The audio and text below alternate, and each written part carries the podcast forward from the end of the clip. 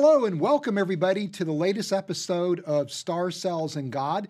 This is the podcast where we explore the discoveries taking place at the frontiers of science and discuss how these discoveries provide evidence for God's existence, God's nature, and the reliability of the Christian scriptures, the Old and the New Testaments.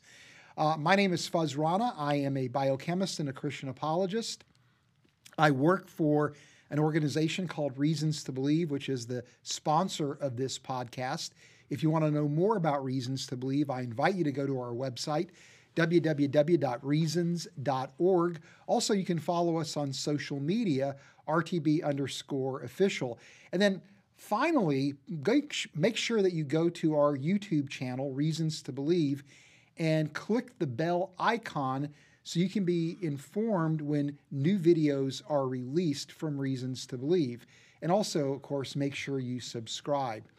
All right, I'm joined in studio today by uh, Jeff Zweerink, and he's a, an astronomer, astrophysicist, mm-hmm. and also a Christian apologist. Also works with Reasons to Believe. And Jeff, uh, I'm going to be talking a little bit about uh, the use of machine learning to analyze hominin burial sites. So can't think of a better person no, to, to, discuss that with. And then I don't think I know what you're talking about today. But uh, well, some have said that often. No, I, yeah. I'm talking about uh, fine tuning in the universe and just some uh, interesting developments in how fine tuning actually arises in the fundamental constants from what we know about how biology has to work. So. Oh wow! Well, why don't you why don't you take us away then? Well, very good. So, uh, yeah, I mean, if you've been following Reasons to Believe any time, I, even my first introduction to Reasons to Believe into apologetics actually dates all the way back to high school, mm. where my chemistry and physics teacher was talking about how various aspects of the universe were fine tuned for life. And yeah, these are things like the speed of light and the fun, fine structure constant and the expansion rate of the universe and the strengths of the forces.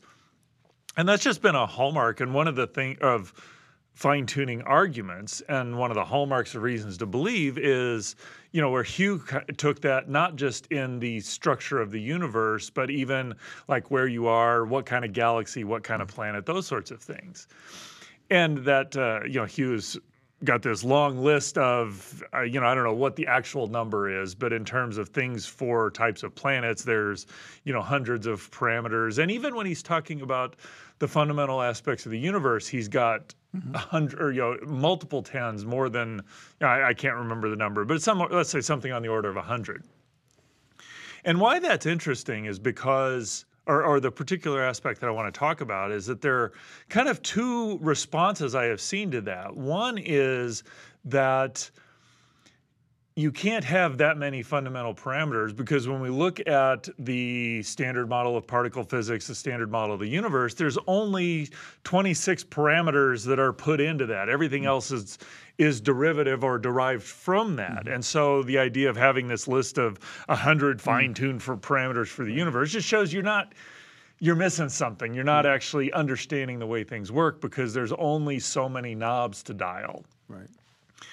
And there's another response to that is okay, yes, that's what these things are in our universe, but in principle, they could be different and life could adjust to that. And so those are kind of the two responses to. Uh, or two objections that I think are interesting and relevant.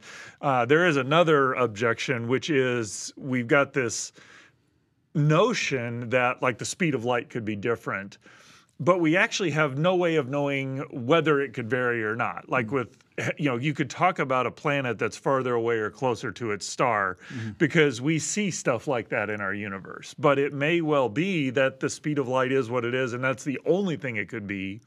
And even if it could vary, we don't know how much it could vary. And mm-hmm. so, uh, often we talk about those as one part and whatever, and it's like, well, how do you really say it's fine tuned if you don't know whether it could vary and if it could vary, how much it could vary? Those are just right. things that we can't do. Right. And, and so when um, astronomers talk about fine tuning of these parameters, what they're doing is, is really kind of like a theoretical counterfactual analysis, right? So with the speed of light, you you know are holding all the other constants unchanged, and then you mathematically vary it, and then you look at the effects that would have on, right. let's say, star formation, galaxy formation. Yes, that that's that's exactly what's going on. And so you can. What's fascinating is that there's lots of quantities in the universe, like stellar nucleosynthesis, or, or anything relating to electromagnetism is involved the fine structure constant. Well, that's got h, that's got or you know Planck's constant, that's got uh, the the charge on an electron and the speed of light, and so these are these fundamental constants. And so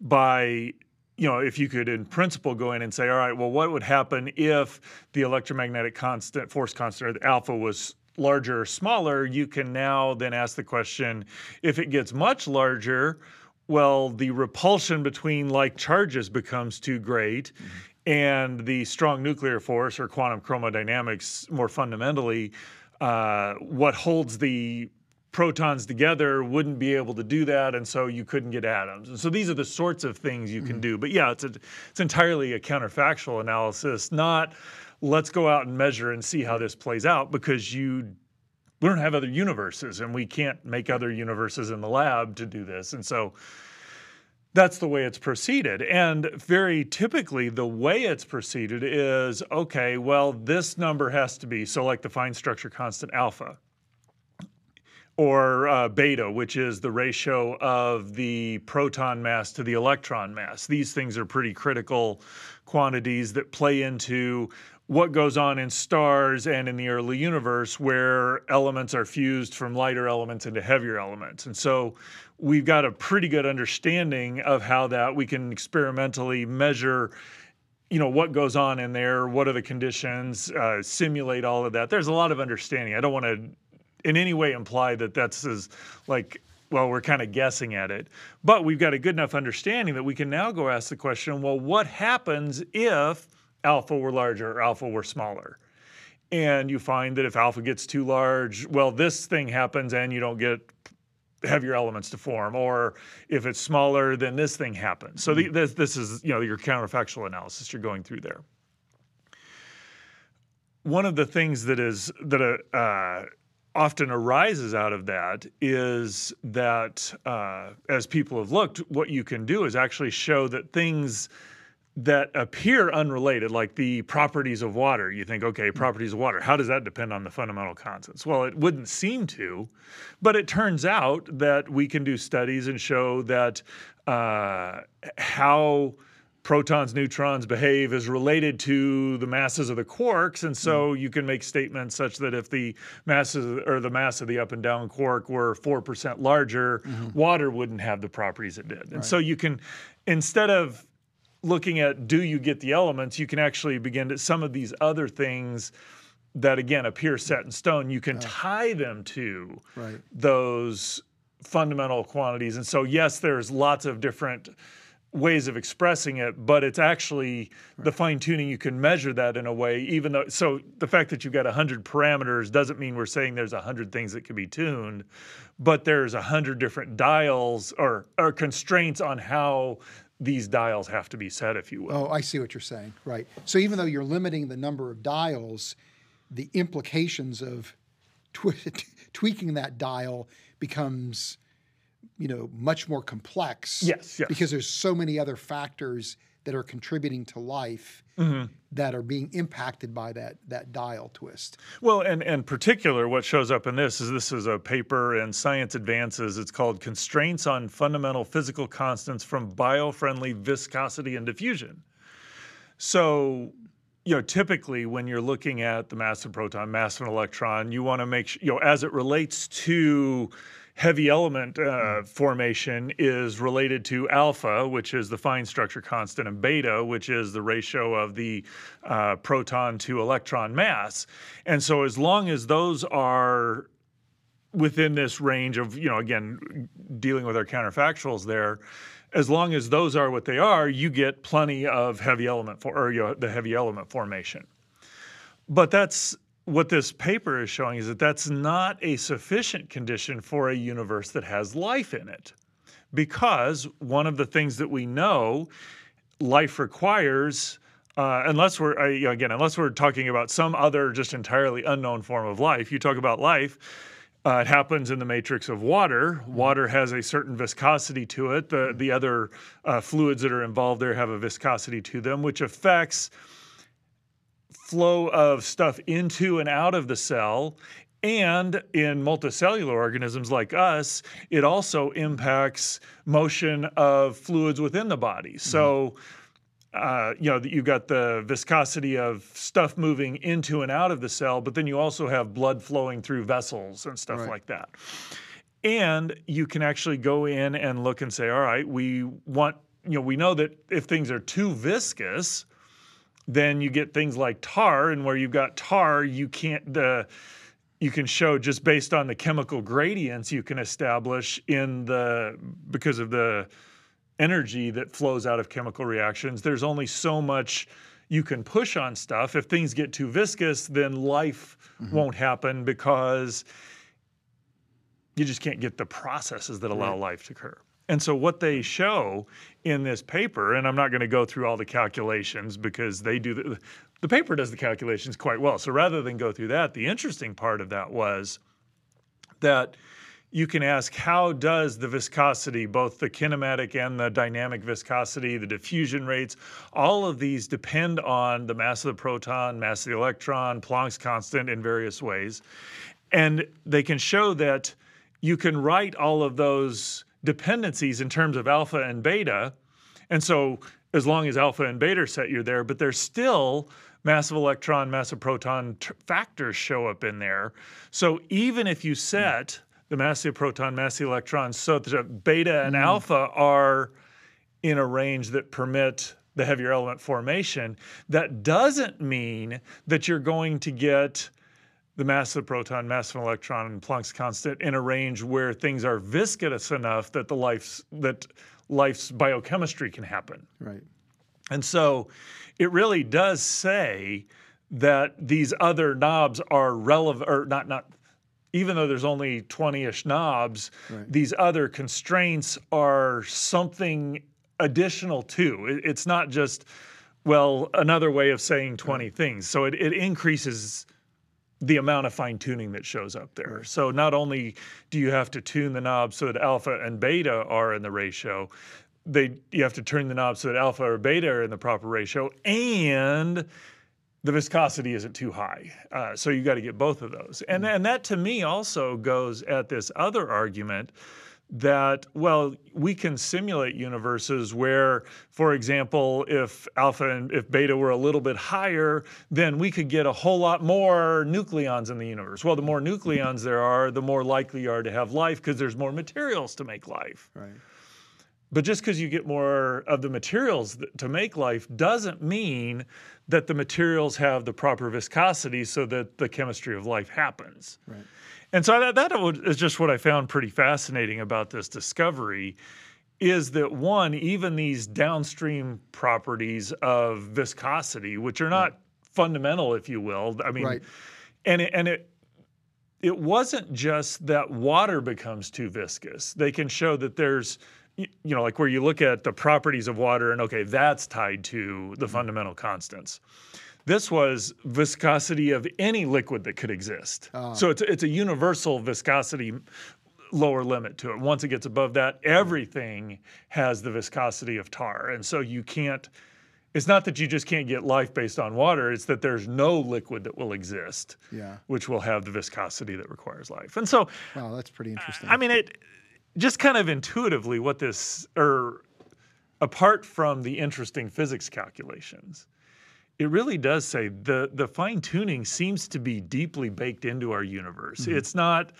Well, the more we understand, it seems to go away. The more we study, it's like, wow, there are some really serious constraints on what life requires. right. And on the flip side, to recognize just because we've got a few of these things nailed down doesn't mean we have an understanding of the universe. This is, you could very easily say, well, we've got alpha and beta nailed down. We kind of understand what the fine tuning is because we now know hmm. what it takes to produce the heavier elements. But life requires more than that. And getting those conditions that the more than that happens gives us additional, it's fun stuff to learn as well as revealing the fine tuning that shows up. Yeah. A couple of years ago, I had a book published called Fit for a Purpose, mm-hmm. which was making the case that we actually see anthropic coincidences in the nature of biochemistry and the structure and mm-hmm. the function of biochemical systems. So it, it's it's kind of extending the idea that there's a uh, an anthropic principle in biochemistry, and of course there's also an anthropic principle that we see in chemistry. This is something that really is the insight of, uh, of a of a scientist named uh, uh, Lawrence Henderson. Right. Okay. In the early 1900s, you know, and, and, so it's the idea that we see these anthropic principles that are emerging, mm-hmm. maybe even in biology, and it seems to me like the point of this work that you're discussing is that these are anthropic principles that are ultimately intertwined with one another into really a single anthropic principle right? And so, mm-hmm. you know, you know, part of the idea of, the, of a chemical anthropic principle is that water has these highly unusual, just right properties that make it ideally ideal for life. And there's mm-hmm. all kinds of properties that water has that uniquely make it suitable for life. And and you can show that it's most of these properties are stemming from the hydro, the strength of the hydrogen bonding right, interactions. Right right? Which, you know, and so you can play around and show that if the hydrogen bonding interactions were stronger or weaker, mm-hmm. you know, that life wouldn't be possible for a variety of reasons. And of course, that hydrogen bonding interaction relates to more fundamental properties of, right, yeah. of, of the, of the universe, the, the constants of, of physics. So it seems to me like that idea of the anthropic coincidences kind of emerging at different regimes of complexity you know, in the universe may have some deeply fundamental explanation that mm-hmm. this work is, I think, beginning to get at.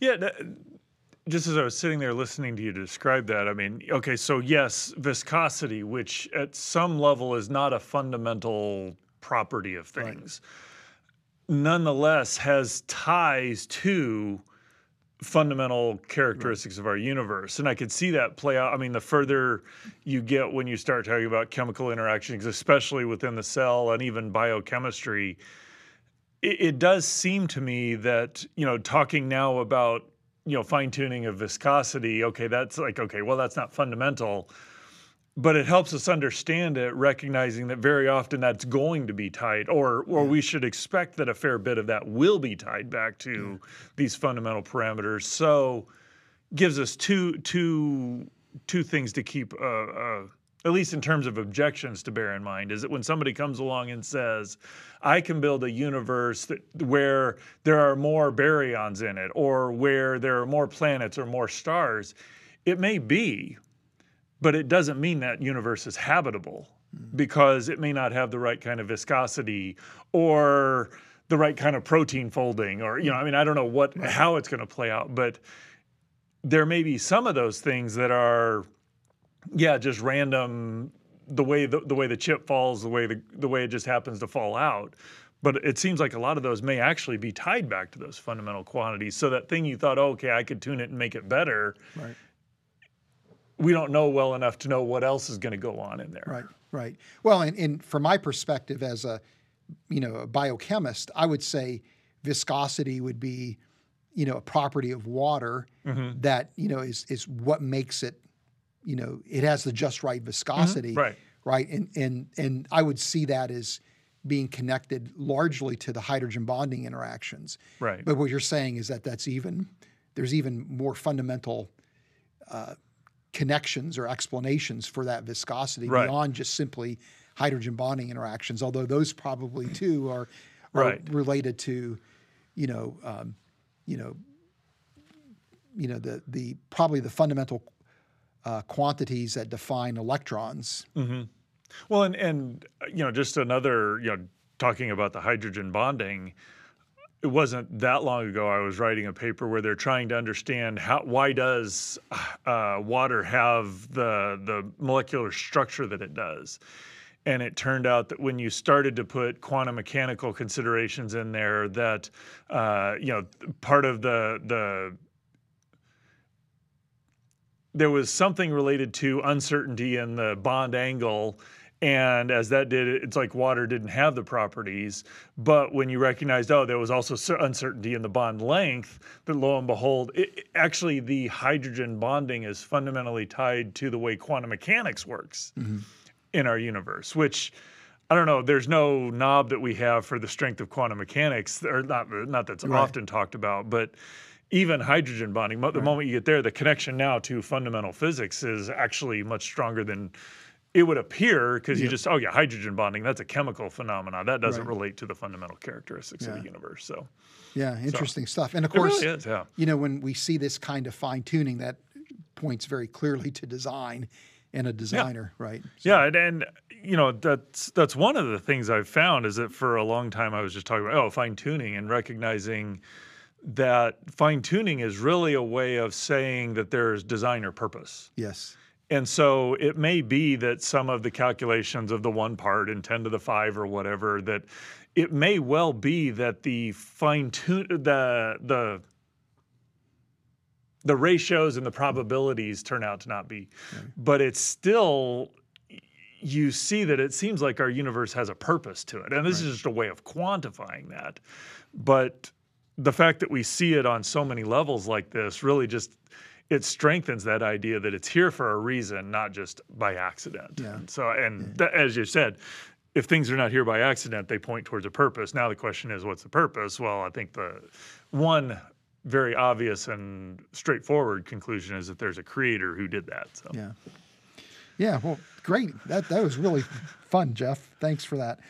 You know, um, when I uh, you know introduce my discoveries, I like to do a little joke or a little story, and uh, th- this time I'm going to be a little bit more serious because a few weeks ago, uh, from the point that we're recording this podcast, you and I attended the memorial service for our friend and colleague Dave Rogstad Right. you know, and uh, beautiful service and uh, just an incredible human being, uh, you know, a consummate scientist, but also, you know, a, a man who was, uh, you know, lived out his faith as a Christian and, you It know, impacted just a lot of people very positively, and Yeah. I, yeah, he was great, great friend of mine. I was Yeah. sad to see him go, and glad that he's in heaven now too. Yeah, yeah, yeah, and and uh, you know, just uh, someone who loved his family and and and and really served his family. So, what a what a you know powerful memorial service. But you know, I've been thinking quite a bit about burials lately as part of the you know Homo naledi claims and All right. you know and and and other things like that. So as we were going through the service, not only was I again deeply moved. But I can't help but be a scientist sometimes, you know. And so, So I'm- you you have those weird things where it's like if people really knew what I was thinking, they'd think I was weird, Yeah. and maybe even deranged. Yeah. Yes. so I'm sitting here thinking, you know, as an anthrop from an anthropological perspective, I'm not an anthropologist, but if I put on that hat, what's going on here at this memorial service mm-hmm. that that it from a you know more of a clinical standpoint and then how does that connect to who we are mm. as human beings? And so it was a memorial service so you know part of it was memorializing or, or giving honor to to dave. Right. and part of it was as a community we're there to support his family who mm-hmm. had suffered a loss. And then also as a community we suffered the loss of dave. And so we come together as a community to process our, our loss and process our grief. You know but for anthropologists this idea of memorial services or really funerary practices is considered to be something that r- defines us as human beings mm-hmm. right? They, they see the idea of a of a intentional ritualistic burials or, or disposal of bodies because sometimes bodies are disposed other ways besides burial is really reflecting something that makes us unique and distinct as human beings. Now other animals will express grief and remorse at the loss of individuals. They they they will uh, even uh, might you know bury the dead intentionally, but sometimes this is just caching the dead, getting kind of getting rid of the body Okay. more so than anything like that. But sometimes they will interact with the body or with the site where the body was discovered, and it becomes something that they either avoid or they are drawn to. So there is a, a grief response that animals display, but humans do it in, in a highly organized way that involves the, the entire community. And that many times the, you know, these funerary practices reflect a sense that we recognize our own mortality. So there's it's a, a type of self-awareness that other animals don't appear to have. Right. And also, we it oftentimes uh, demonstrates a sense that there is an afterlife, that there is a reality beyond this physical material universe, a- and that many times the view is that the, the the funerary practice is part of the process by which we help that individual who's died transition from this hmm. plane of existence to the next plane of existence. Okay. And so the you know the burials are oftentimes will have grave goods mm-hmm. that are either something that was very valuable to that individual, define that individual, or maybe something that we as a community would say you're going to need in the afterlife, in the next life. Right. So so it's there's very there's a very sophisticated sense of reality that flows out of funerary practices that reflects our capacity for symbolism and our ability to create narratives using symbols by combining and recombining them, uh, a, a- a- a sense of a very complex reality, not just this physical reality, an awareness of ourselves. Uh, mm-hmm. That um, can imagine that there may be a time where we don't exist mm-hmm. and a time where we do exist. It also reflects a very complex community structure mm-hmm. where we we recognize that it's important for us as a community to help that individual who's just died, right? And, and that we want to support those people that have lost loved ones. So there's an expression of love, not just between two individuals, but really between the community, community, itself yeah. and members in the community. So it- when you think about it, funerary practices are reflecting very sophisticated cognitive abilities. And and the oldest known um, human burial, modern human burial, is about 77,000 years ago Okay. in, in Africa, which is about the time where you begin to see very clear signatures for symbolism at, uh, Okay. emerging for modern humans. So, So, I have a question. but I mean, I know you've got a different discussion, but it, you know, just sitting there listening to your description, that uh, you know, this idea that we are part of the funeral practice is to prepare for you know recognizing our place that we may not be here that there's part of that that's going on recognizing that people have lost something. There's preparing this person for the next life if you will you mentioned that there are other creatures that have I, I hesitate to call them funerary practices but it's where there's it seems like those often will show up in social animals if i'm correct mm-hmm. yes. is there any is there any way of measuring or is it possible to measure is there a difference between we've lost a member which is a very social way to look at things as opposed to a there's more to life which is the way a human way looks at it Right. Is there a way to distinguish that or is that still Not really. I mean, Okay. it's you know you're you're you're observing what these animals are doing, and then you're trying to draw Mm-hmm. an point, inference yeah. as to what's going on in their minds, right? Mm-hmm. When they're engaged in these practices. But just looking at the practice itself, it's very clear that what modern humans are doing is much more sophisticated, much Yeah, more okay. organized.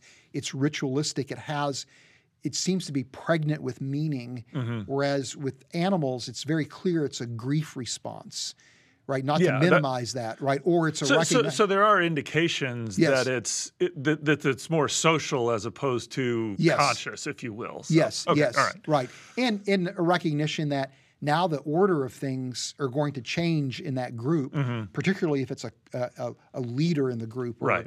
You know, so, um, you know, so there's there's a, a bit of a preamble of, of, the, of modern human behavior in animals, but what humans seem to be doing, again, is sharply distinct. Now, gotcha this is the reason why anthropologists are so interested in questions like did Neanderthals bury their dead?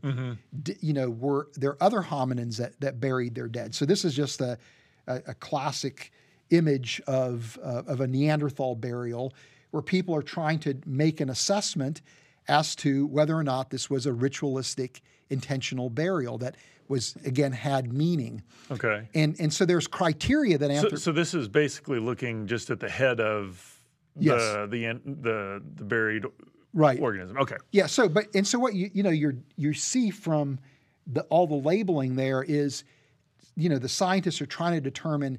Okay, was this actually a place where there was deliberate excavation of the ground to create Okay. a grave? Right? Was the grave irregular shape, like a rectangular or mm-hmm. oval? Right. So that's part of the analysis. How is what skeletal elements are present? Mm-hmm. Are you know are they articulated in a way that's non-natural that looks like the body was deliberately mm-hmm. placed in a certain position? Is there articulation of the skeleton that would suggest that there was uh, the decomposition happened with the skeleton being undisturbed? So there's criteria that are used, but it's very challenging when you're looking at something like this Right. to even though we have reasonable criteria to apply that criteria to something as complex as is you know a Neanderthal find, right? Right. Okay. And then of course there's um, other hominins that people have claimed were engaged in in a type of ritualistic burial, though it's heavily disputed. And by the way, it's heavily disputed with Neanderthals. Were they intentionally burying their dead or not? And if they were, again, was it there a sense of an afterlife? Um, this is a, a cave site in in um, Spain, and there's a lower chamber called the Sima de los Huesos, which is the which means the pit of bones. Okay. And there were about 6,000 uh, hominin skeletal remains recovered there, dating, I think, about 430,000 years ago. Uh, and uh, this represents maybe about 16 individuals or something like that. Uh, and there's a debate as to whether this was caching the dead, just kind of disposing the dead down the chute, or were were these just hominins that fell down the chute and then died, you know, in the pit of bones. There's also animal remains in there as well. Or was this a deliberate burial mm-hmm. that ha- was r- ritualistic in nature? This is a So, di- so in this structure, there's there's a cave, there's a larger cavern part, and then there's a Right. you know, what almost off the back looks like a yes, a sh- that's that's the chute you're referring. yeah, to. Okay. going into this lower chamber. Gotcha. right? And then you and I talked a few weeks ago about, you know, Homo naledi, right, mm-hmm. and the Dinaledi chamber, and the idea that that these hominins were deliberately burying their mm-hmm. dead in a, through ritualistic practices. You know, but again, this is even though the the narrative that's being consumed by the popular, you mm-hmm. know, audience is that this was une- unequivocally a ritualistic burial.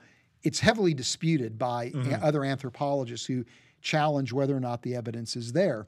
And again, part of the challenge is you're dealing with, you know, these very complex systems where you have each skeletal element in its arrangement in the ground, mm-hmm. right, and all the the the geological features in connection with that those skeletal elements are all mm-hmm. variables, right, that you're trying to analyze and make sense of, and and pull out patterns from, Right. you know, and then evaluate them in light of a, a set of criteria. And it's just it's the the part of the debate reflects just the, the difficulty of doing that analysis. Well, it would it would seem like you also have to deal with what sort of natural processes are just changing the environment as well. Because Yes, and was it flooded? Did something? Animals yeah, right. coming in. Yeah, yeah. So yeah. Okay. So it's, yeah. it is just complicated. it's a very complex system. And of course, extracting data from complex systems is something that AI or machine learning or Mm-hmm. Right. they're not quite equivalent or you know multivariate analysis are are all very good at. And as I was reading um, about burials, I came across a paper published in 2018. So this is about five years old, but it's new to me. So it's a new discovery. But th- this research team, and it's an international team, uh, used basically machine learning algorithms to analyze uh, the the burial of uh, at the burial site um, Sima de los Huesos and the Dinaledi chamber. Okay. And what they ended up doing is they were looking at what is the distribution of skeletal elements at these sites. So that you don't even need to worry about how they're arranged and other things. It's just like what are the skeletal elements that are present at these sites. And they developed um, a training s- set. This is an unsupervised analysis, meaning they weren't imposing categories, but they chose, you know, uh, data from the that's been published in the scientific literature that represent eight different scenarios. One, Okay. or four of them are prehistoric, where you have primary hominin internment. This is a, a clearly deliberate burial. Now, it doesn't mean that there's meaning attached to that burial, but it, at least it's a deliberate burial. Uh, stuff from the literature that not quite sure if it is or not. Uh, then there's also instances where hominins are cannibalizing the remains of members of the group, and then that's and then they're just disposing the remains. That's a secondary internment. And then finally, hominins that just died naturally, right? That and they their remains are just found naturally in, in, Okay. in the ground. And then they looked at some modern situations, undisturbed modern human corpses, uh, modern human corpses that have been scavenged by animals, and then baboons, where there was a leopard consumed baboon remains, and then baboons that died from, from natural deaths. So these are the, the eight scenarios that they used. And they discovered that when they did, you know, kind of a multivariant analysis, that there were um, let's see here, is that eight skeletal elements or seven skeletal elements that turned out to be diagnostic. Okay. Uh, and the, there are the tarsals, which are the foot bones, All right. uh, the metacarpals and the phalanges. So this would be the hand bones and the fingers. Carpals are the wrist bones, the radius and the ulna, these bones in your forearm, and then the um, the fibula, which is on the lower leg, and then the femur. So those are the seven uh, features of the skeleton that were diagnostic, and it makes sense because And so this was diagnostic in are they there is right, right. is that- it is it are they there or how they're these are arranged or these, both? these are the skeletal elements. So they're they're looking at what skeletal elements are present. Okay. And so if these are the skeletal elements that tell you that distinguish between those different categories or the different Okay, so the, of the eight categories you put up there, some of those are intentional burials, some of those are this is just what happened. yes, And so these bones or the presence of these bones tell you Or the dis- absence. distinguish Yes. which category you're Yeah, in. Okay, presence or absence. And it makes sense because many of these are delicate bones Mm-hmm. that are in limbs that would be prone for, uh, that are prone to be lost. Okay. You know, uh, if it's an accidental burial or if the, the remains are scavenged, are going to be those that are going to be lost. Right. If it's a deliberate burial, they're going to be present and intact. Right. And so it's a, you know, um, these are the again the diagnostic features that you're looking for, and then they they did a, what they called a three group and a four group model. How do these groups cluster together, right? Okay. You know, and what they saw in the three group model, which is is that there are three categories. The one on the left is essentially a deliberate human burials Okay. or deliberate hominin burials.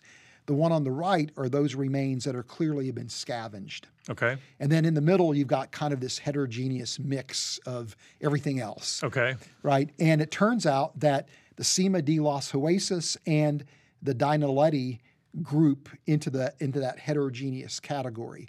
So it's you can't say that these remains have been scavenged, but it doesn't look like these remains are deliberate burials.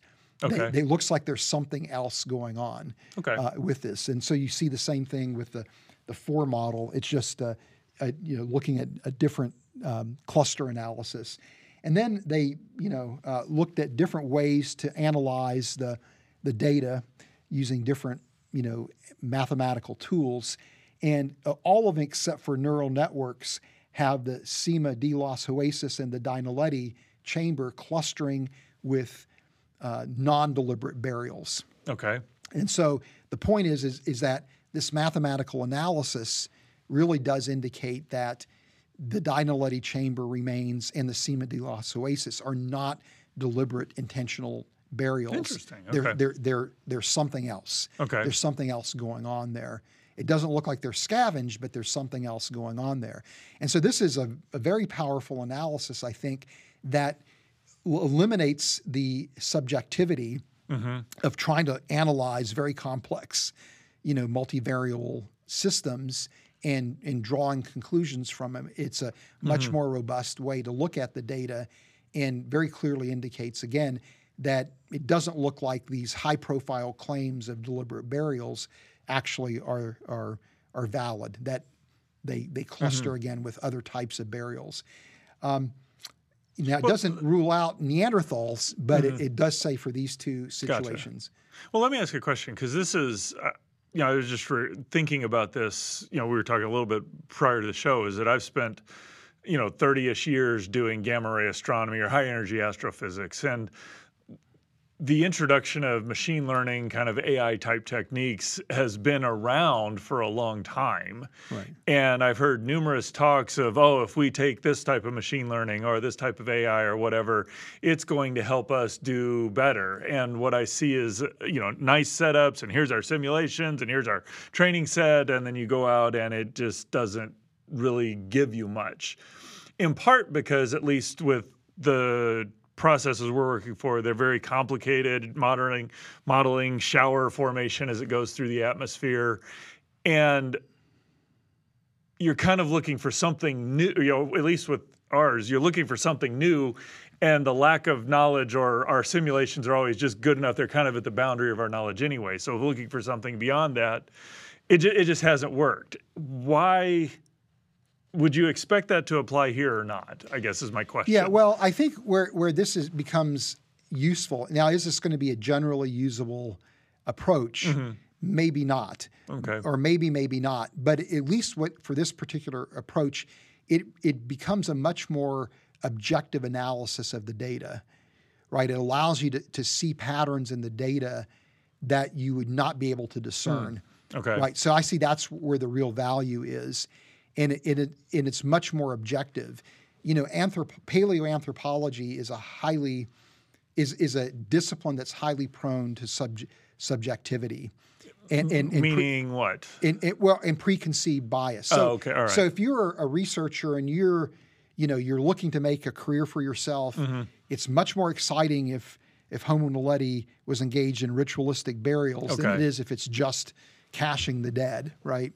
It's much more one's more, much more Mm-hmm. exciting, and so it's very easy to go in when you got this complex system and legitimately point to features that seem to be consistent with ritualistic burial Mm-hmm. and downplay features or even overlook or not even be aware of Mm-hmm. Okay. features that would lead to another conclusion right so i see the machine learning as taking that human subjectivity out of it Gotcha. at least with respect to these two burial sites Mm-hmm. You know you would need to do for each site probably a similar analysis Mm-hmm.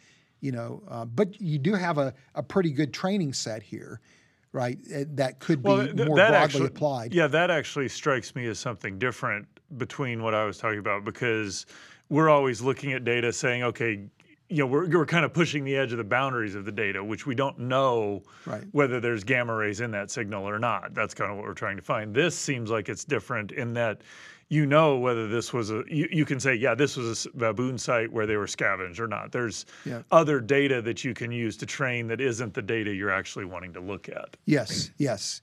Yeah, so I see this again as, as Okay. valuable. But to me, the, the take home message is that there's no reason to think that the, the human funerary practices are something that is occurring in other hominins. Mm-hmm. You know, that this, stud, this study really indicates that the funerary practices and the sophistication of the, the way we, we ritualistically process the remains of dead people really does seem to um, lead to humans standing up out and a standing apart in a way that would be consistent with human beings bearing God's image. And can you remind uh, which what groups of hominids are we looking at in the Naledi and the the Uh, well, other the, these two chambers Yeah. that we're looking at. Okay. at? Yeah. So Homo naledi is is its own distinct Okay, Homo species. naledi. All right. Yeah, and so this creature shows up at about um, 250 to 300,000 years ago. At least that's Mm-hmm. the, the date for the site,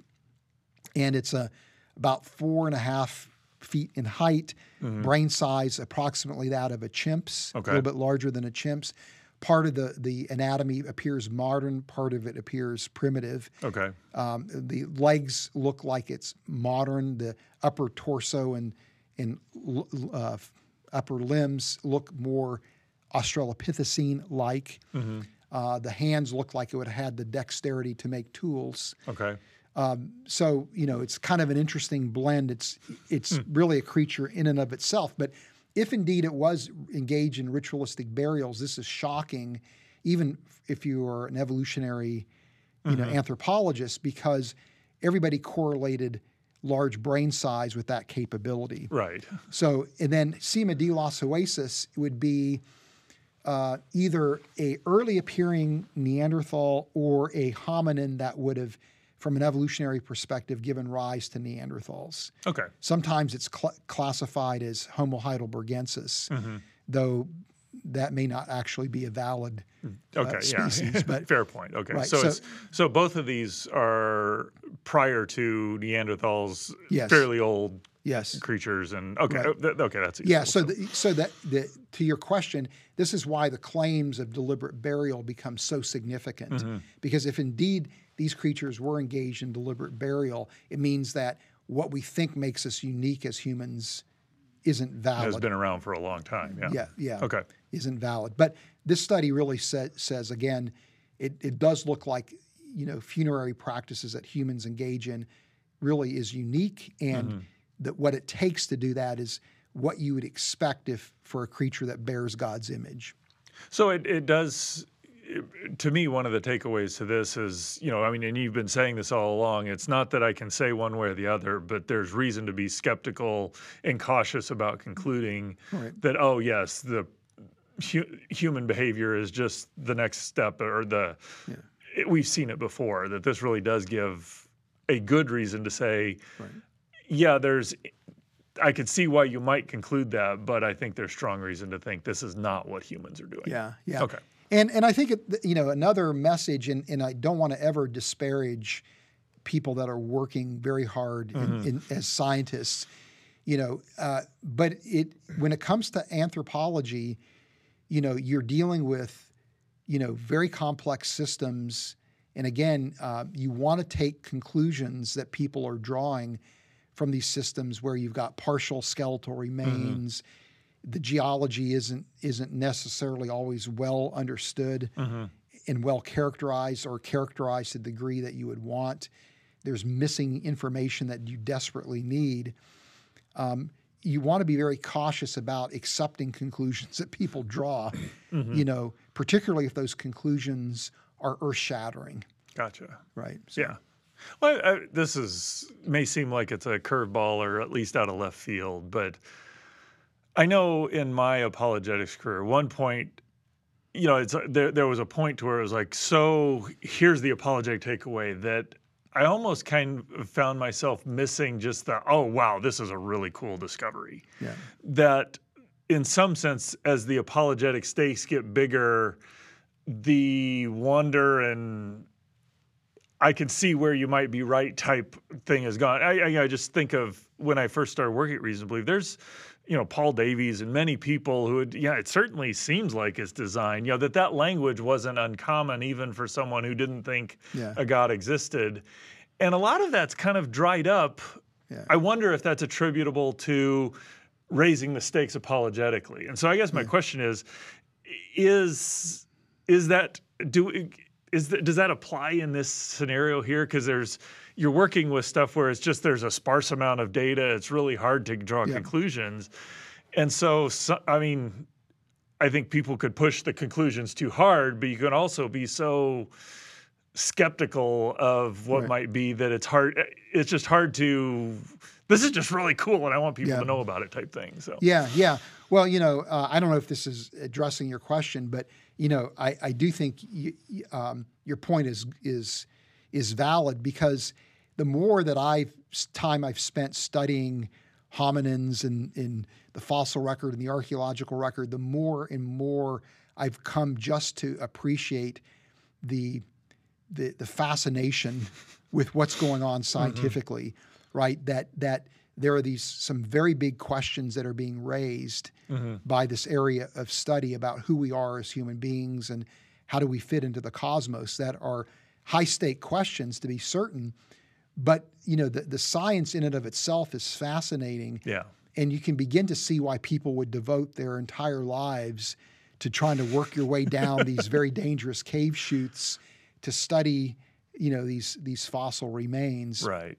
You know, and um, and and so, you know, y- yeah, you don't want to overlook just the the the fascination Mm-hmm. in in the beauty of what people are trying to discover and the cleverness, I think, in sophistication that the scientists who are studying this are bringing to bear. Right. You know, and I think this is a beautiful. This to me is is a paper that is what I would categorize as science at its best, right? Where you know you've got a very, you know, uh, very good approach to the answering a very important question that's being taken.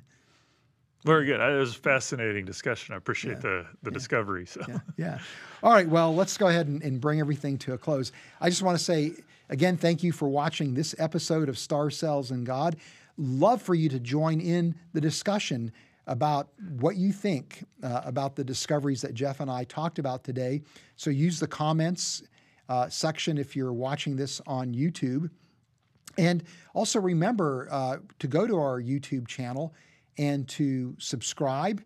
Uh, Reasons to Believe One. Use the notification button to let people know, uh, so that so the sorry that so that you can know when the next episode of Star Cells and God drops. And then uh, also make sure that you uh, take advantage of the fact that we have these podcasts available on your favorite podcast app. Make sure you tell people about Star Cells and God, share this video with other people on social media. And remember, the more we know about science, the more we have reasons to believe.